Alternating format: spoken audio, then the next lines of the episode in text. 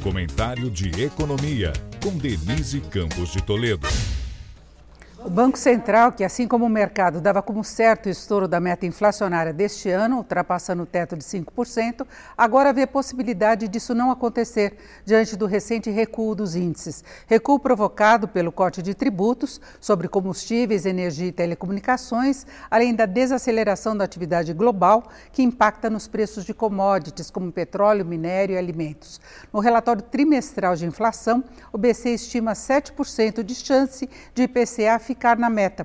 É um percentual baixo, mas o mercado vem cortando as projeções há várias semanas e no último relatório Focus, a previsão média caiu para 5,88%. O BC prevê a inflação em 5,8%. Mas o movimento de baixa dos preços prossegue, principalmente no atacado.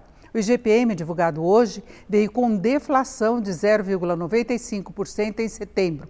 Mesmo assim, o presidente do Banco Central, Roberto Campos Neto, disse que é cedo para pensar em corte dos juros básicos, hoje em 13,75% ao ano, até porque elevou para 46% a probabilidade de estouro da meta em 2023, meta fixada entre 1,75% e 4,75%. Para o ano que vem, a projeção do mercado está em 5% para o IPCA e o do BC em 4,6%.